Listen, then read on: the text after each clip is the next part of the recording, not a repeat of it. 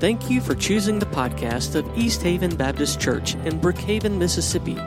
For more information on the ministries of East Haven and to access videos and sermon notes from our services, visit www.easthaven.net. Good morning, East Haven. It is great to see you this morning. We were just singing Welcoming the Holy Spirit, and I'm reminded that about 20 years ago, nearly 15 years ago, my 35 year old son and three of his friends were in England. Uh, they had led worship for a group of IMB missionaries in uh, Azerbaijan. I had to think about the, the Stan or the, the former Soviet Union country, Azerbaijan. And flying back, they went to London, and through some connections, they had an interview on Premier Radio, which is the one major Christian radio station in England. So my son and this other 19 year old are being interviewed. In that particular show, the week before, the guest was the Archbishop of Canterbury. And this week, it was my 19 year old son from Madison, Mississippi. So we're listening on our old computer upstairs in our house at the middle of the night because it's six hours later. So we're listening to Josh being interviewed on Christian radio. And he's doing real well. He's describing the vibrancy of the church in America, the structure of the church, about worship. And the interviewer says, How do you celebrate Pentecost at your church? And Josh had nothing. I mean, like nothing. And I had one of those moments of conviction that I realized, you know, we really, uh, Good Friday, Easter, of course, the incarnation, the birth of Christ at Christmas, but we really don't celebrate the arrival in the sense of being sent by Jesus or the Holy Spirit at Pentecost. And we would say, perhaps as Baptists, well, we're not Pentecostal. Uh, yes, we are. We believe in the Holy Spirit uh, we welcome him in this place. And it's, uh, it's ours to worship him as he embodies and empowers us. Uh, also, as I listened to 10,000 Reasons earlier, I thought that I've told some of my family and others if my time is near, let's sing that. Let's honor the Lord with all that we have. I'm delighted to be here today. We're going to do a little housekeeping and uh, housekeeping in a good way. You think housekeeping, it sounds like mundane task. But really, for this house, if you will, this part of the body of Christ, we're going to do a little housekeeping today. I want to introduce myself afresh because I'm aware that any given day could be somebody's first day here. It could also be that somebody's been gone for family or responsibilities or travel and uh, need to kind of be up to speed. So I want to introduce myself, tell you just a little bit about me, and talk about uh, as the Lord gives us the days ahead. Now, just to be clear, my name is Gary Mays, and I've been with you at East Haven on multiple occasions over the years. Got to be great friends with Dustin and Rebecca. I'm here today with my beautiful wife, Kathy, and we have two children. Uh, my son, Josh, is the worship pastor at Pine Lake in Madison, at the Madison campus. Uh, he served a church, High Point Church in Memphis, for 12 years and he's been here a little over a year in Madison. They have a one year old, about 15 month old little boy uh, named James. His wife is Stacy. Uh, Stacy, for many years, was the church relations person for Life Choices of Memphis. And uh, now they're living in Stacy's parents' house with her parents as they plan on buying in the Madison area. They have moved in. That works out great. Stacy is an only child. Uh, they struggled really with infertility for about a decade. So uh, that grandmother is pretty ecstatic to help with that little boy every day. So it works out great for them. We have a daughter named Carly who works for the Jackson Leadership Foundation. She's the communications and development officer, fundraiser, grant writer, and the rest. Uh, worked for many years at Sunnybrook Children's Home. Her husband is Daniel. Daniel is the executive pastor at Fondren Church. And in irony of ironies, Fondren Church is a church in the Fondren area of Jackson that just a few years ago purchased the Woodland Hills Baptist Church building and have renovated, and it's a thriving church. In the irony of God's sense of humor, in the 80s, I was the youth and singles minister at Woodland Hills. So it all comes around 30 years later. Uh, Daniel is the executive pastor of ministry, spends his days there. They have a daughter named Stella, and Stella is a piece of work. She's three years old. Uh, anybody, does this strike a familiar chord? What you talking about, Willis? Does that sound familiar to anybody in here? That describes the personality of this strong willed little girl. They walked into a cabin at Lake Forest Ranch to spend the night. Uh, they were there for an event, and it was just the three of them. They walked into this big wooden cabin in the woods, and Stella was two years old, and she put her hands on her hips and she said, What are we trying to do here? She's a piece of work. So that's my family. We're all kind of in the family calling. Sometimes I say the family business. I try to avoid that, but we're all in ministry in one description or another. Uh, my history, very quickly, uh, because I want you to know, because today is a first day as an interim pastor, I want you to know a little bit about me. You know, we live in Mississippi. Are you aware of this? We're all one degree of separation from somebody. And uh, oh, I was here to speak at the See You at the Pole rally a couple of years ago, and this crazy bearded man came down to see me, and he spoke, and I nearly passed out. It was Jim Johnston who in 1979 was the sound man for the singing group I took on the road. Who knew Jim Johnston was going to reappear in Brookhaven? We're all one degree of separation. Uh, my history very quickly grew up in Columbus, Air Force family.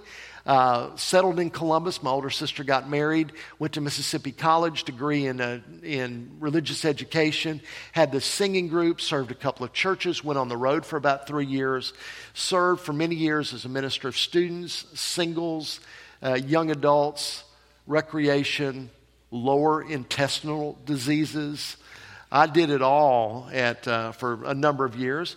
Then planted a church in 1991, served as a senior pastor for 17 years.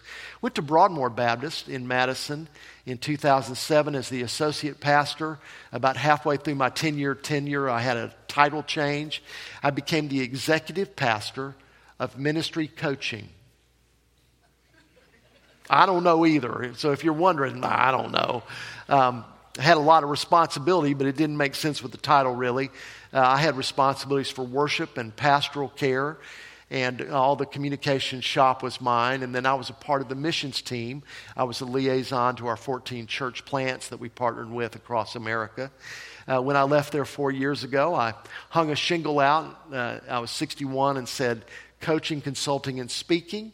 And I've done that since then. I did a, an 11 month interim at First Baptist Church of Lake, Mississippi, small community outside of uh, Newton, Mississippi. Incredible people. And just this is bad news for you, but I prayed against their pastor search committee for months. Like, God, don't let them find a pastor. I really love these people. And I sense that's going to be true about you as well. Uh, about a year ago, I did an interim pastorate for uh, about 10 months at Pine Lake Church in Clinton for their Clinton campus. I was the first non Pine Lake guy to do an interim there. Had a great time. It's an incredible place. As a matter of fact, Kathy and I may be the newest members of Pine Lake. Uh, we joined last week. Our son is the worship pastor. We're connected to so many people in Madison. Our membership has been at Colonial Heights, which is a fantastic church. But uh, we have the privilege of serving when we're there watching our grandson grow up and participating in worship with our son. So that's a lot about me. Uh, now, if everybody'd stand up one at a time and tell us all about you, that would be, well, that would be, we'd be here until Thursday, but it would be awesome, I am sure. I want you to know a little bit about me because you're going to connect to me on some level. My day job, such as it is, which is part time, but demanding some weeks, I'm a vice president at French Camp Academy, Christian boarding school, uh, north part of the state, just north of Kosciusko. And the cliche, folks, is, and uh, people of age, all of you know this is true. The cliche is, young lady, you better straighten up or you're going to French camp. Because it was kind of seen as that place where kids went if they needed extra boundaries and structure. And that is true But there's more to French Camp than that. It's a school for 200 kids in the area. Many of the students who arrive at French Camp, they're not there as some sort of discipline or structure or placement, but they're there because it's an incredible Christian education by people that God has honored in that place for 140 years. My job, I'm not as engaged with the students as I might like to be, but I've got five or six of the ministries and businesses there. So I'm responsible for a restaurant, a new restaurant, came online about four years ago, bed and breakfast, uh, a thrift store, a gift store, the camp, and the radio station are mine. And I go two days a week. Uh, you would think I was very, very busy, but we have great people uh, that I manage, lead, and encourage. So that's, uh, that is a lot about me. I start this interim pastorate today, and I can't tell you how honored I am to be here. Uh, I have loved being with you every time I've been here. Love Dustin and Rebecca. I recognize this is an interim pastorate, and uh, the pastor before is always uh, is always an interesting conversation with people, because no matter who has been and who leaves, many times institutionally, and I'm going to give you a little more than maybe you've asked for today, but institutionally, sometimes we pendulum swing if we're not careful. If we don't really listen to the Lord, we just, in our human instinct, uh, look for something different, or we look for somebody just like them. Uh, one of my pastor friends used a great line one day. He was talking about Dr. Frank Pollard, who for many, many years was the pastor of First Baptist Jackson. And Dr. Pollard may be the best 22 minute sermon communicator ever. Immaculate, unbelievable, godly, incredible, but didn't want to lead the staff and didn't. Didn't really want to engage a lot with people and didn't. Uh, he lived right in the lane of his calling. It was a big church. It was resourced and staffed to allow him to do that. And and some people wanted to find another Dr. Pollard, and some people wanted to find whoever was going to be just the opposite. And my pastor friend, noticing that, said, You want to be the guy that follows the guy that follows Dr. Pollard. You don't want to be the guy to follow Dr. Pollard. And no matter who had been the pastor at East Haven, Dustin, uh, you kind of want to be the guy that follows the guy because every transition is, in fact, a transition. It, it's a change by definition. Today, because it's Labor Day weekend, I really wrestled at the beginning of the week with thinking that perhaps we would take a look at the way that God speaks about work. Because work is really significant in God's Word, not just in the fall, but we are created uh, to do, to do God's works, good works, that He has prepared in advance for us to do. We're about some task as a people. And I thought Labor Day, which has some interesting roots and interesting celebrations, might be a, a, pause in the national rhythm, the consciousness of the nation, that maybe we would want to investigate that. But I really sense that instead of that, specifically today, that we would talk about what it means to be a pastor in our world. And the reason is not because we're pastors all in the room, but it's because we're a congregation, a body, the bride of Christ that gathers together. We're a church family, and sometimes one of these breaks in the action, if you will, when a pastor leaves, is a good time to rethink about what it is that we expect of a pastor or a leader. So this morning, uh, elevating God's word, and by the way, over coming weeks, you'll find me to be kind of topical for several weeks, I believe, if the Lord is leading and I'm hearing correctly. But uh, there are times, I remember several years ago as I senior pastor, that I spent nearly two years in the book of Romans on Sunday morning. So I'm, I'm that guy, exegetical, expositional, but sometimes topical. And I see that Jesus did the same thing. Many times he referenced. Uh, uh, the scrolls, the scriptures, and spoke to those. Other times, Jesus was speaking, and also the apostles were speaking out of the inspiration of the Holy Spirit in the moment. If you have a Bible with you, or you can reach one, if you join me in 1 Timothy, the third chapter, 1 Timothy chapter 3. Now, I know that the majority of you in the room probably have handled your Bible or you've been in church a long time. You just came into the service from Sunday school. But there may be people in the room who don't handle their Bible often, and I want to help you. The Bible is really broken into two books the Old Testament, New Testament. Old Testament is about 60, 65% of your Bible, and uh, it's the first 65% or so. The New Testament, the New Covenant, the second 35%. And about three quarters of the way through the New Testament, you'll find 1st and 2nd Timothy. And we're in 1 Timothy this morning, the third chapter. It's never a shame to use your uh, index there or your table of contents to find something that you need. Uh, we're in 1 Timothy, the third chapter.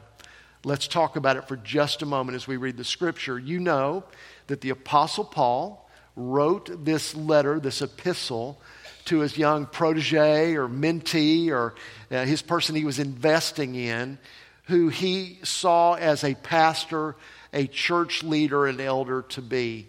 And because he saw him as a leader of the future, he gave them this God inspired wisdom about how the church should operate and how he should conduct himself and what the world was like and the value of Scripture and the work of the Holy Spirit.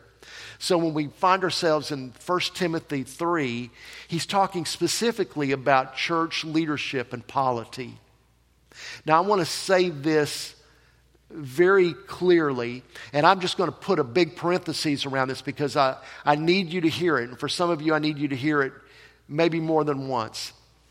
I don't have a church polity governance agenda for you. I'm not here to suggest elders or some sort of other council. I'm not trying to rewrite job descriptions for deacons or committees or anybody else. I don't have any agenda there whatsoever.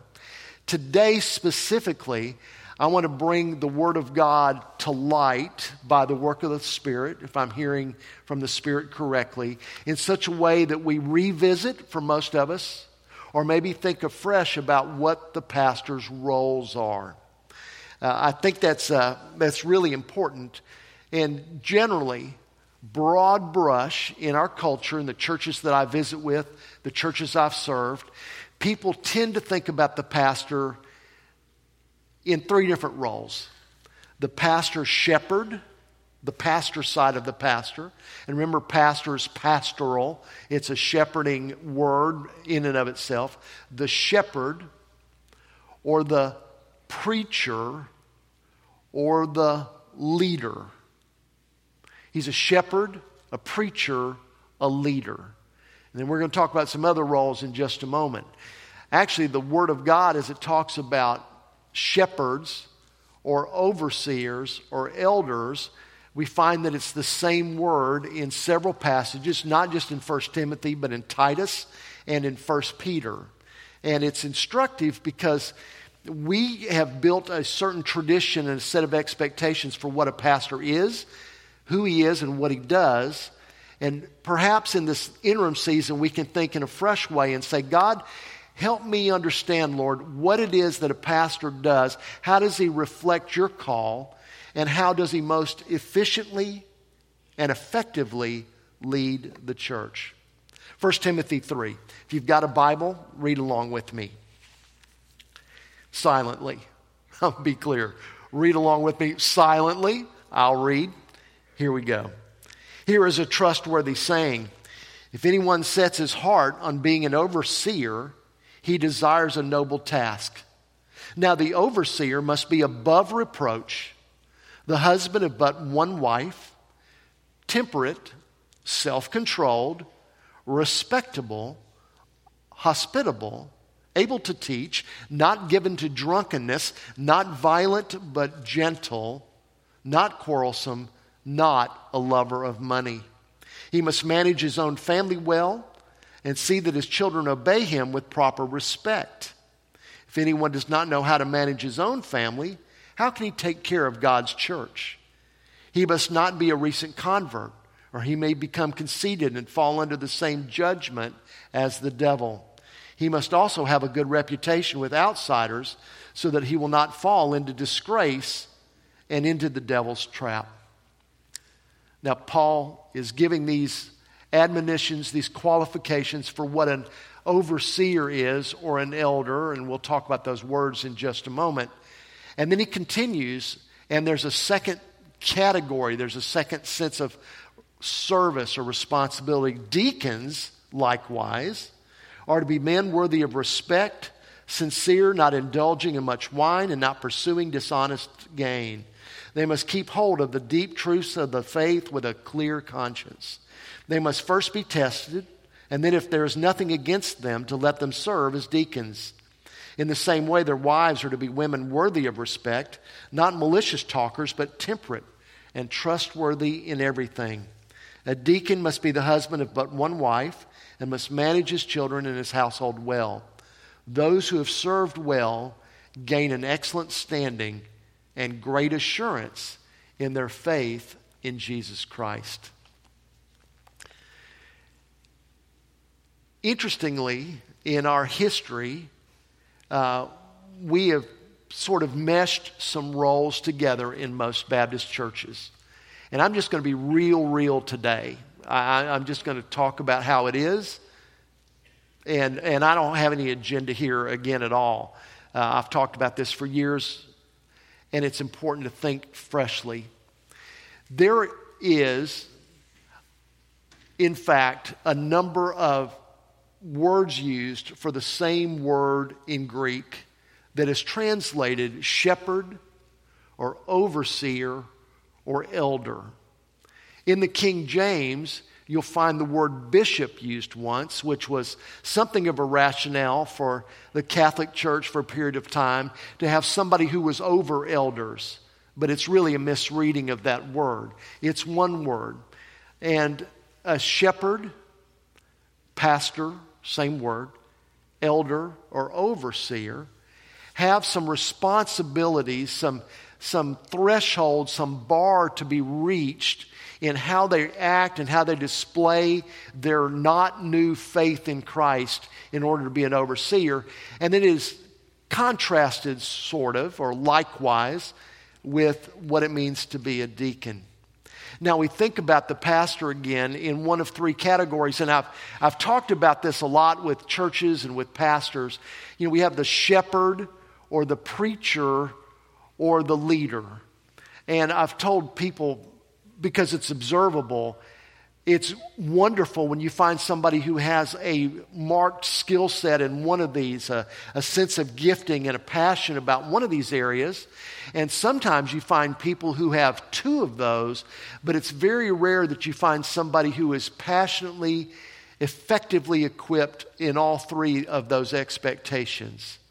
That's why maybe you've heard, like I've heard, we'll talk about somebody and we'll say, well, he was a great preacher, but he wasn't much of a pastor. He didn't meet with my Aunt Mabel when she had that toenail removed. If he were a good pastor, he'd have been there. You think that's a little facetious, but I've heard just exactly that kind of thing. But he can speak. He is a preacher, man. He, he steps on my toes and he's a fireball and he's preaching the word of God, but he's just not really great with people.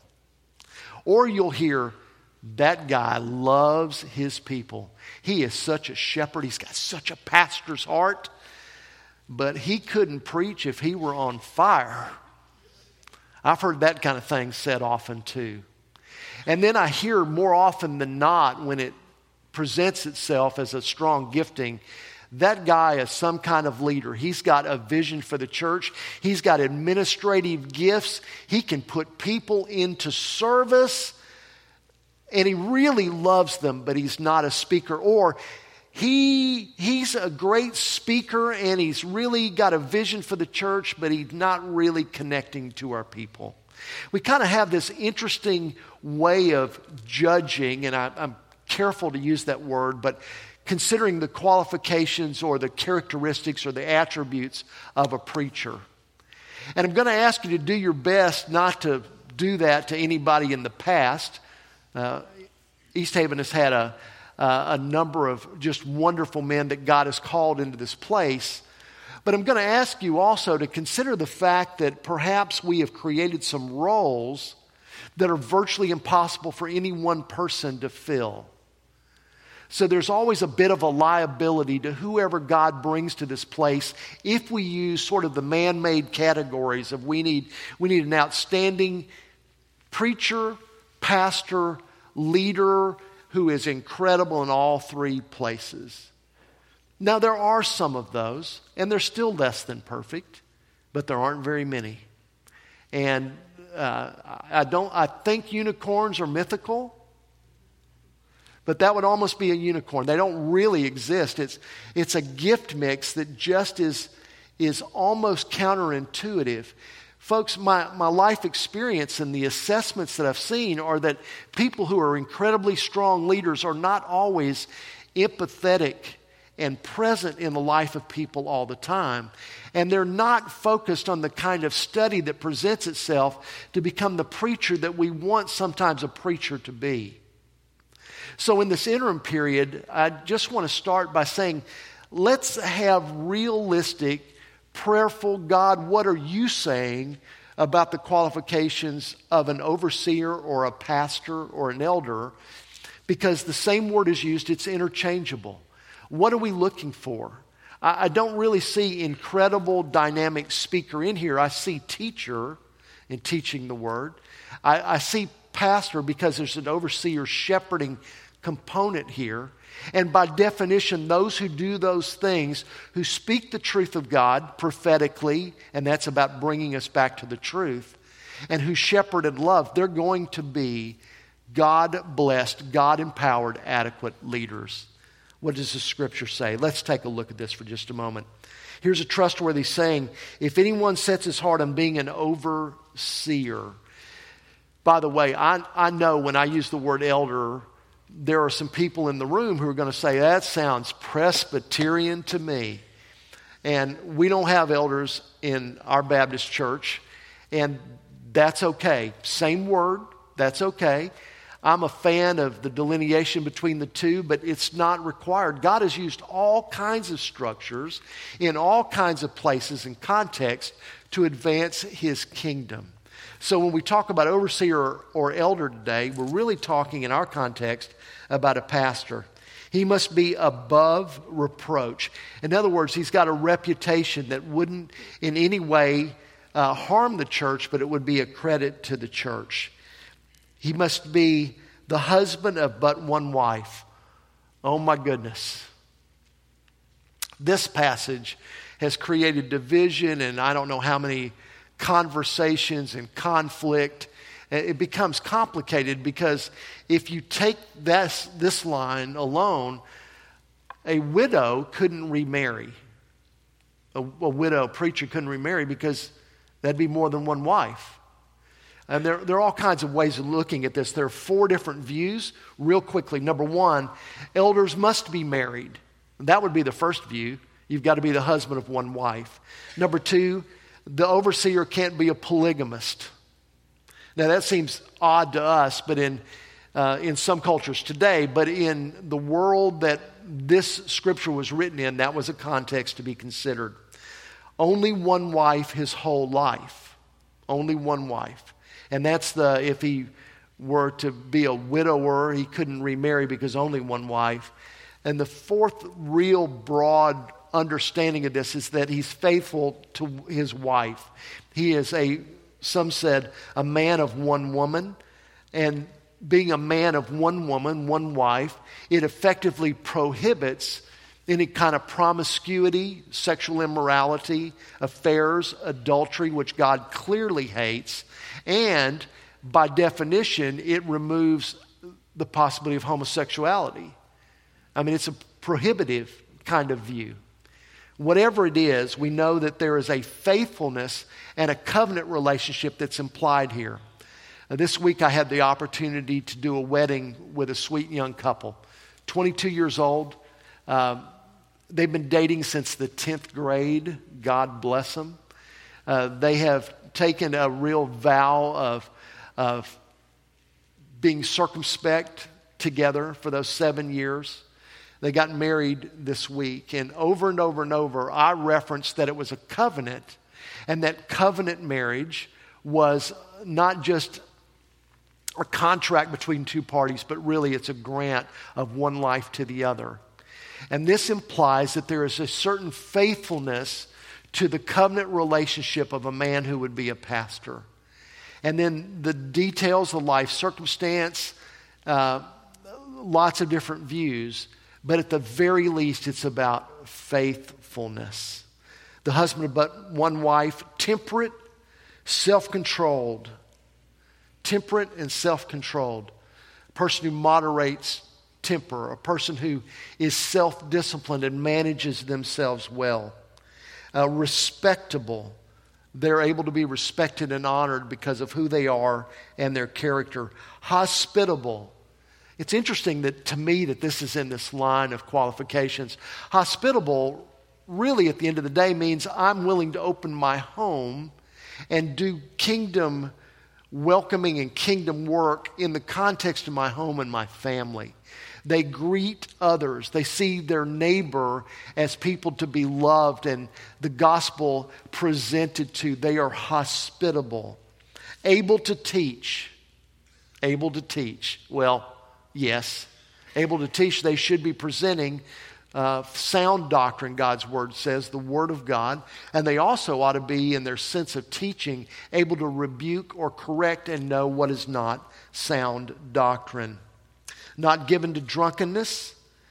Uh, I, by the time I was about eight years old, I could make a dry martini because that was kind of the way my family rolled. Never saw my family out of control, but my dad was a pretty hard charging Air Force uh, colonel, and that was kind of part of the mix of our home. And I made a decision early on, along with my younger sister, I wasn't going to drink alcohol at all for any reason. And I've been in some pretty interesting places around the world, and I, I just don't drink. I, I, don't think it's a, it's a, I don't think it's a wise decision. Uh, there's all kinds of research. You take yourself and take out of control at some places. It's a bit of statistic Russian roulette if you imbibe alcohol, imbibe, such an old word. Uh, you, it's Russian roulette in the sense of addiction. But the scripture here talks about drunkenness. It is a different time, it is a different application of wine. Jesus was not opposed to wine in the context. Uh, what I have found is, as I've matured in my faith, I've got to be absolute about the absolutes of Scripture, and I've got to show grace about the things that are not absolutes. And yet there are wisdom passages, not only through Proverbs, but uh, threaded throughout God's Word. Certainly for the pastor, overseer, elder, drunkenness is out of place, it's out of character. That is clear. Not violent, but gentle. And that's, that's interesting, but it reminds me of the fruit of the Spirit. Did you know that gentleness appears uh, throughout the New Testament as an expression, a symptom, of, a characteristic of the very presence of the Holy Spirit. Now, as a guy, we like type A, alpha males, high D driven. We like winners. We like combat. We like a battle. We like a challenge. And I am not diminishing those things about us as men. Some would say we have demasculinized men in our culture already. But the reality of the fruit of the Spirit is it's love, joy, peace, patience, kindness, meekness, gentleness, and self control. It's the work of the Spirit offsetting, moderating, tempering, bringing the presence of God to those things. And one of the qualifications is gentleness not quarrelsome, not a lover of money. Lover of money, get that. Greed, you don't want that in a pastor, in an overseer, in an elder, in somebody who shepherds the body. But quarrelsome is pretty interesting. Uh, my son tells a story from another church, and there was a person on staff who had a pastoral role. And one of the most simple godly, quiet, wisest, oldest men in the church uh, was asked a question about his perspective about this complex pastoral character. And the gentleman's answer was telling. He said, I don't know a lot about all of his life. I don't know about his call. I don't know about his work day to day. But I know a quarrelsome man when I see one. Not looking for a quarrel, not looking for a fight, not always having to be right, not putting people down, uh, a position of service and humility in this list. He must manage his own family well and see that his children obey him with proper respect. If anyone does not know how to manage his own family, how can he take care of God's church? I want to camp there for just a moment as we're looking forward to who God might bring. And I want to give grace to the parents in the room and encouragement. Here's the reality you can love Jesus, speak Jesus in your home, pray together, have a family devotion. You can pray over your kids. Uh, you can have Bible studies. You can op- be here every time the doors of the church are open. And all of us have the opportunity to make a volitional choice to shake our fist in the face of God and do our own thing. That's the biblical record because we're broken and fallen. So I want to say to you, we want to be very, very gracious about a particular season with a man and his children because in any given season, any of our children and most of us have made really bad decisions. I mean, I walk through East Haven. Some of you, you just have mischief in your eyes. You know what I mean? I mean, you're in church, you've got your Bible, you were very kind to me this morning, but at some point, as a junior in high school, you were an idiot. I mean, I'm, is, can I not get an amen here?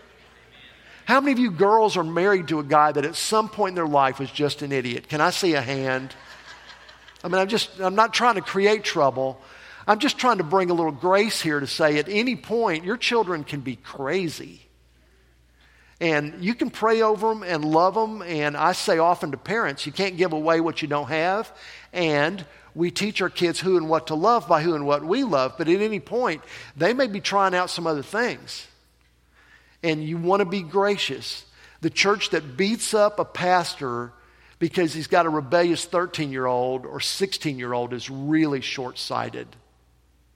Having said that, that is different than an unwise father in a house who doesn't help teach their children the things that they love and the people they love and the God they love.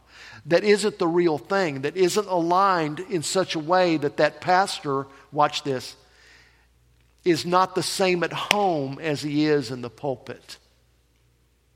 Now, being in the pulpit and speaking, and I'm, guys, I'm conversational. We're just, we're in the room together. We're, we're chatting this morning. But there are pastors who can bring the pastoral edge. They can preach like a machine, but you don't want to live in their house. Anybody know what I'm talking about?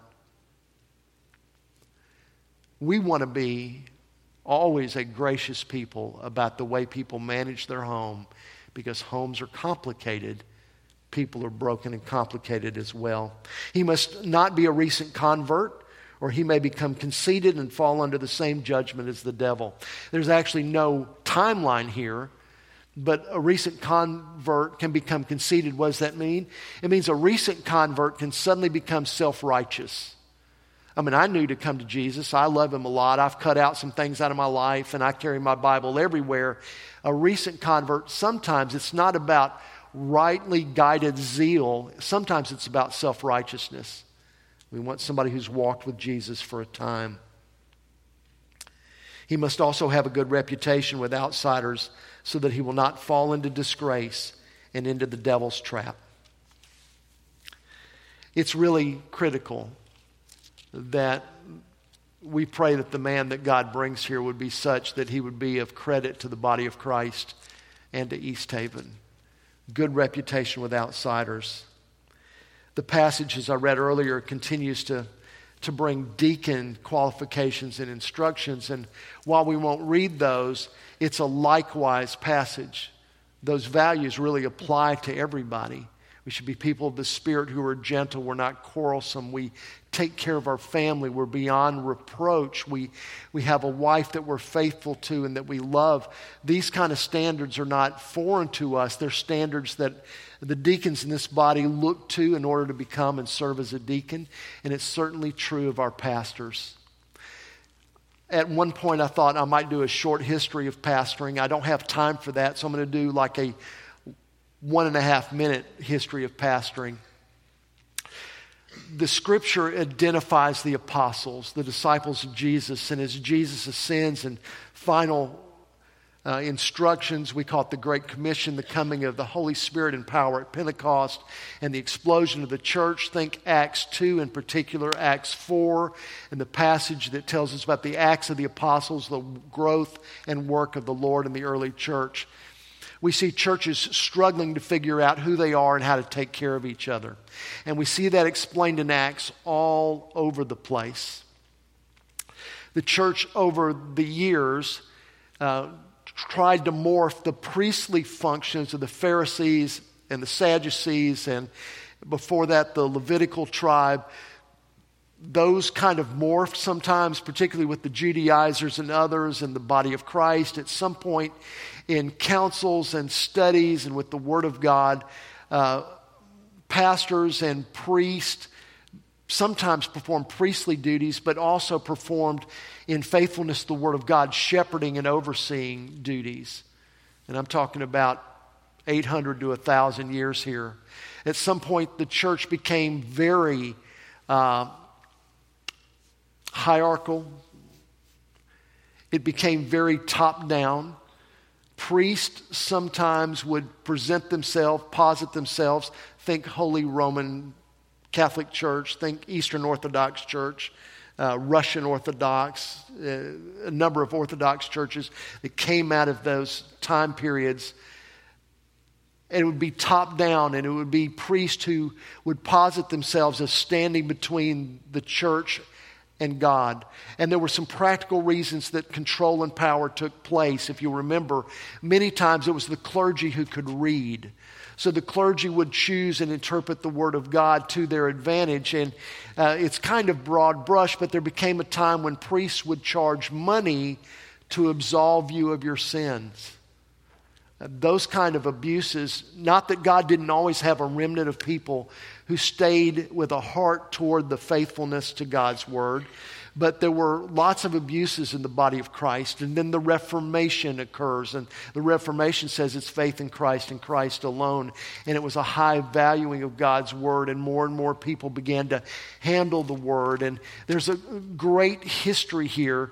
And pastors tended to oversee, shepherd, preach, teach, take care of their people in a very practical, recent history sort of way. And this is where, if you've tuned out, I want you to tune in.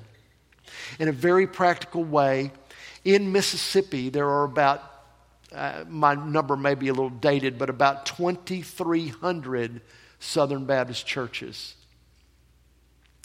The majority of those churches run less than 100. Many of those churches, lots of them, but not the majority, run about 200 and only a, a double digit small percentage run like an East Haven or a First Baptist Brookhaven or County St. Town or in some counties the, the biggest two, three, or four Baptist churches. There is a reason for that. And one of the reasons is if your, if your expectations on the preacher or that the preacher does the work of the ministry for you, a couple of things happen. You limit, there's a bar way down here that says we're only going to do what the preacher can do.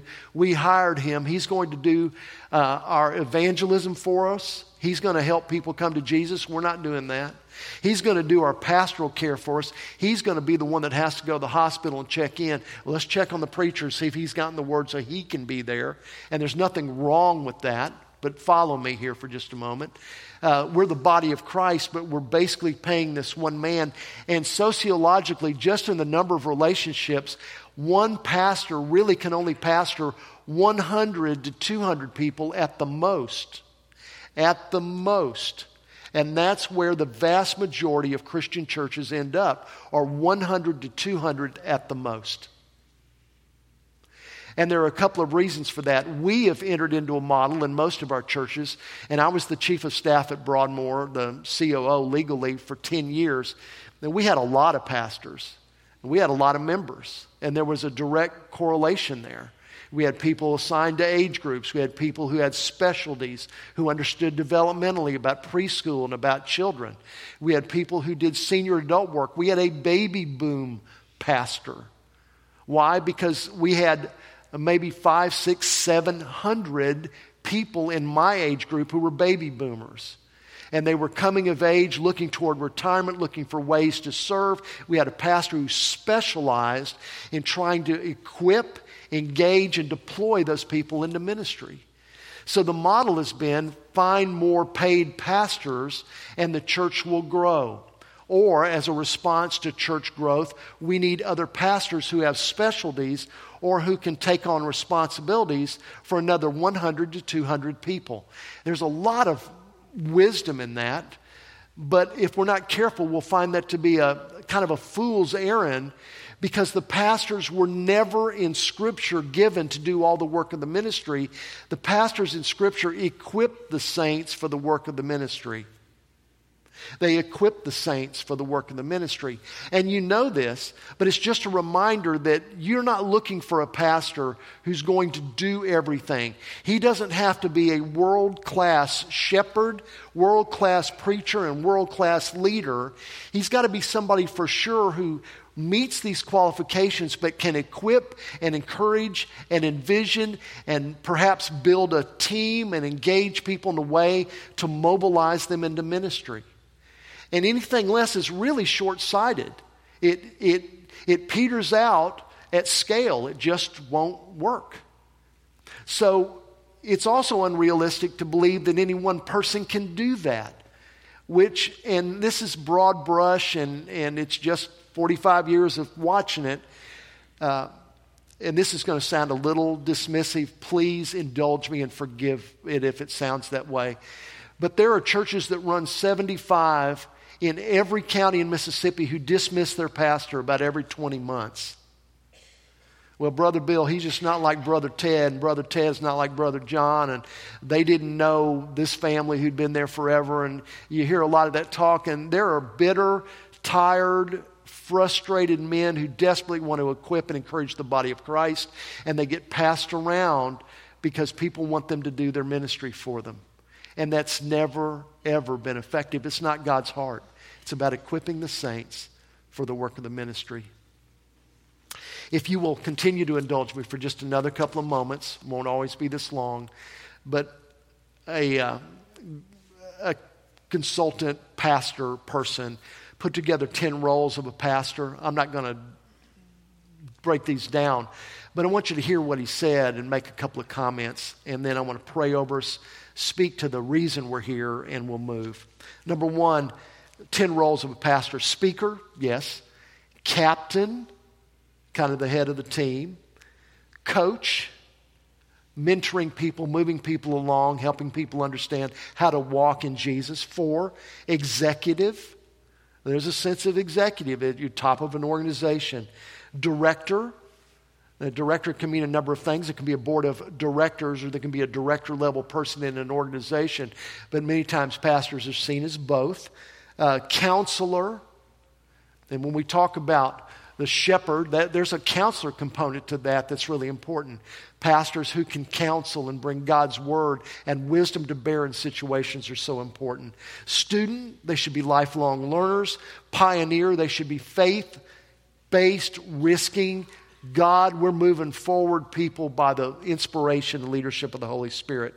Conductor, we think orchestra conductor, but they help everybody play their parts in their right place.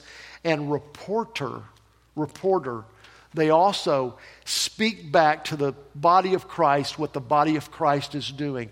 They connect not only conducting, but they report back how we're doing what we're doing.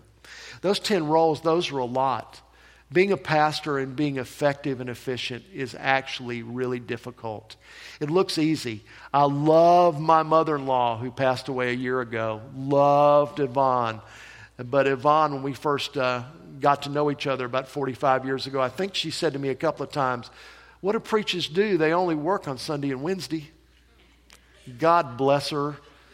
Uh, Kathy and I have been married 40 years. She passed away a year ago. It took me about 38 of those years to get my wife, um, wife's mother to figure out what we did. And now my brother-in-law is in our life a lot, and he can't figure it out either. He has no idea. You know, you're gone all the time, but you only work two days a week. Hello. It's, it's a skosh more than that. Here's my prayer for you, East Haven.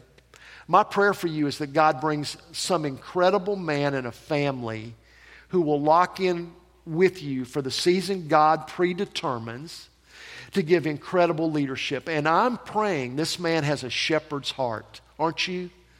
Somebody who's warm and relational and will be there for you. And when he cannot physically be there for you, will pray for you and care for you. You know he can't be everywhere. Have you, have you lived long enough to figure this out yet? He can't be everywhere, but he's got a shepherd's heart. And then I pray whoever God brings here is able to adequately, accurately, and passionately communicate the truth of God's word. That's so important. And then to lead. Leadership is important, not just in our culture, but it's always been important. It is always important. And by the, this knowledge of shepherding and, and overseeing and pastoring, and then preaching and speaking the truth of God's word, leading through that in a way that is practical and tangible for the body of Christ. That's really important. Those are my prayers for you. And I pray this season, honestly, I, I like you so much. I'd be happy if you didn't find a pastor for about 10 years. But I, I think just in God's timing, if things happen the way they've happened in the past, some months from now, maybe a year from now, you'll be welcoming some incredible man that God's picked for you and his family. Bottom line this morning, just so you know, I love the passage of Scripture in Romans 1 says, I am not ashamed of the gospel. And folks, I'm not ashamed of the gospel. The gospel, gospel, the good news of Jesus changed my life. My relationship with Jesus changed my life. And I want you to know today, if you've been in and out of East Haven, maybe it's your first time, maybe you've been here for years and years and years, and you have never come to the moment where you've said, really in your heart, God, I'm going to surrender my life to you. I want to encourage you to do that. This has not been a message all about that. It's been a message about the family of God and about a person God would bring to shepherd. But the question that presents itself is Are you a part of the family of God? Have you surrendered your heart and life and mind to Jesus Christ? Because He loves you. He really loves you just because He loves you. If you've got questions about that, or there's something happening in your heart that the Holy Spirit is doing to bring conviction, uh, an awareness of your sin and your need for God, we'd love to pray with you about that.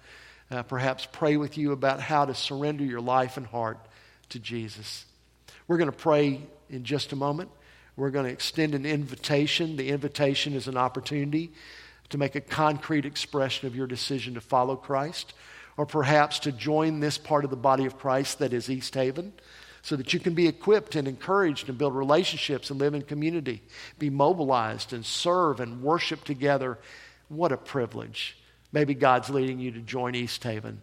Maybe you have something going on in your life and you'd like to just sit with somebody and pour that out and pray together. If that's the case, that would be our honor as well. I'd like to pray for us. And I'm going to ask, we just, uh, for just a moment, bow our heads. I'm going to speak to the Lord about our time together. Let's pray. Father, you are so good to us. Father, the chance, the opportunity to, to worship together, we don't take lightly. We, we love you, and we're grateful to be with brothers and sisters in this place this morning. And Father, we're grateful to be able to call you our Father, a perfect Father who loves us because you love us.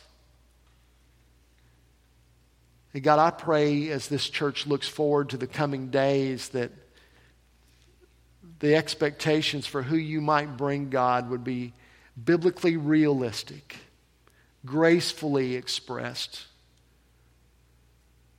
and that we would be faithful to pray seeking your will for the man you will bring at your pleasure, by your sovereignty, in your timing in the future. Father, I pray if there is a young person or an adult in this room who have not trusted you, that today they would consider and respond to the prompting of your Holy Spirit. God, it's been good to be with the body of Christ. I pray in this moment that you would give us courageous obedience. We love you. We're so grateful for your grace and your presence in our life. Honor this time, we pray, in the name of Jesus. Amen.